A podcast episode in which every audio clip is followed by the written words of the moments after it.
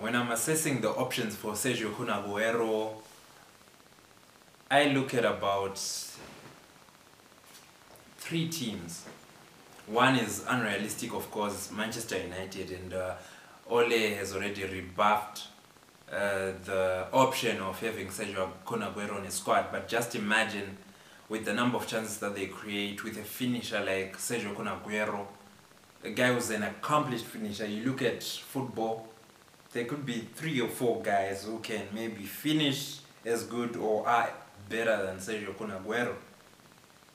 The other team I look at is maybe Paris Saint-Germain. You look at PSG at the moment, then contract negotiations with Neymar. We don't really know how that is going to pan out.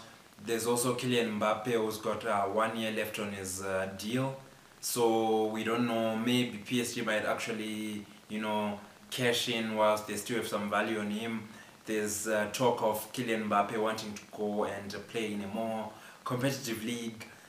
So if they can get Sergio Kun Aguero to get into Paris Saint-Germain, that that would be a great uh, option. That would be a great guy to have, even if you keep both uh, Neymar and uh, Kylian Mbappe. If you can get Sergio Aguero just on a free to come in and add some depth, uh, add to your attacking depth chart for Paris Saint-Germain with the type of lethal finishing that he's got, you certainly help them a lot in the Champions League.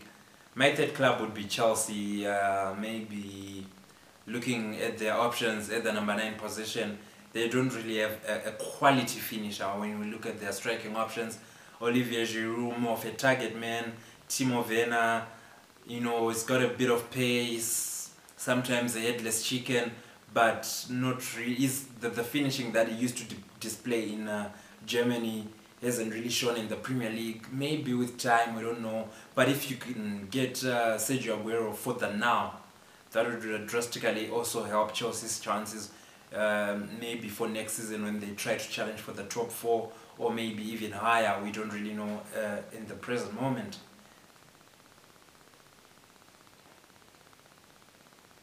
Who are City looking at to replace Aguero?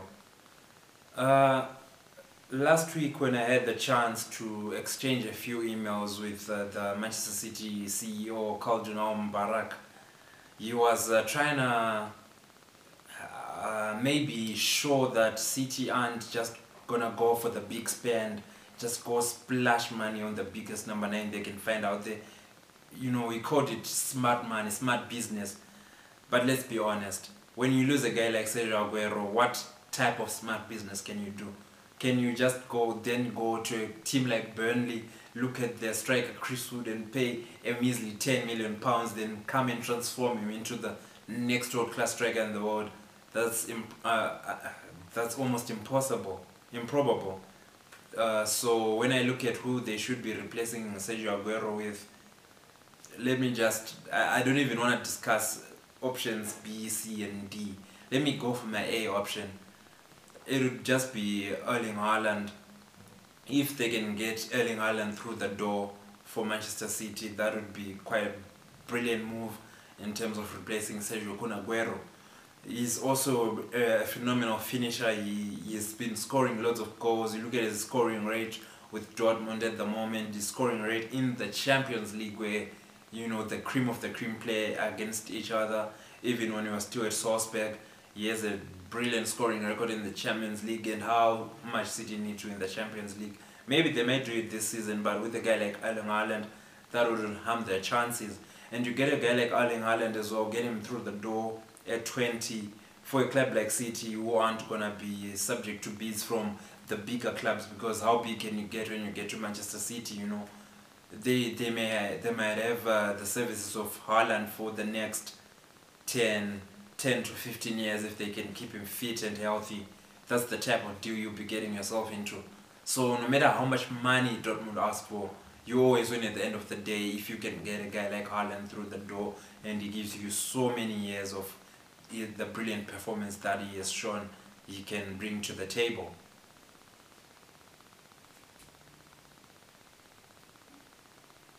Another City question. Harry Kane or Erling Haaland? which one should City get? Uh, as I was saying, talking about Erling Haaland, just the fact that he's still so young, maybe that's why I would pick him over Harry Kane if I'm Manchester City. You know, Harry Kane is still smells better than Erling Haaland at the moment just because of the experience and what he's done so far. So I I then look at it at, at an age factor. Erling Haaland is still so young. You buy him, you know you're gonna get guaranteed around 10 years of Erling Haaland.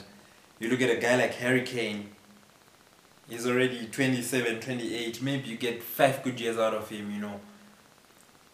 That That's still brilliant, but when you compare the years of service that each can give you, I think I'll, I'll just pick Erling Haaland just because he's still so young, but he's also so good. So you can have him for a longer period of time. He can even be the next talisman, the next guy when you replace the rest of the team who's going to be leading that team. You know, and it, it also doesn't hurt that his father used to play for Manchester City, a different Manchester City that is. Should Harry Kane leave Spurs to win trophies? Uh, this is a simple question and let's be fair to Harry Kane, you know, the rumblings in the last few weeks about him leaving Spurs and what what, it's all sort of media driven, pundit driven. The guy has never come out and say that he wants to leave Spurs or is actually considering his options to go to bigger clubs. He looks like he loves Spurs. I would imagine if he's approached by someone to sign a lifetime contract by Daniel Levy for Tottenham Hotspurs, I think is the kind of guy out back that would sign that type of contract.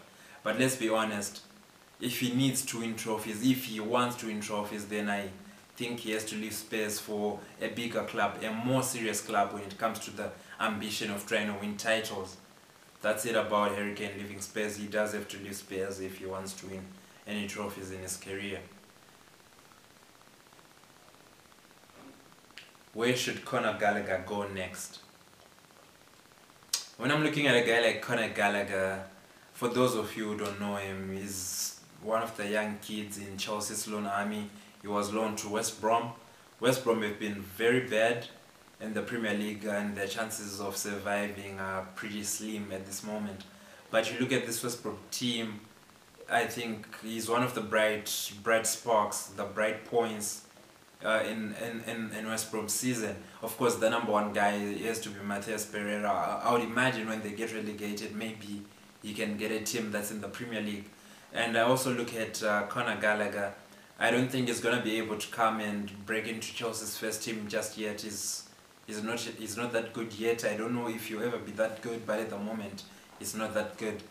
I would suggest maybe get another loan move to a bang average mid-table team in the Premier League. Maybe a Leeds, a team that you know are never going to challenge for the top half, but are not going to be challenged by relegation either. They're just that comfortable team where maybe he can try and uh, learn more, add more to his craft, just improve and become a better player. That's what I think should happen for Conor Gallagher. Those are the five questions for this episode. Thank you guys for watching. Remember to like, share, and subscribe and turn on the notification bell so that you don't miss any videos from this channel.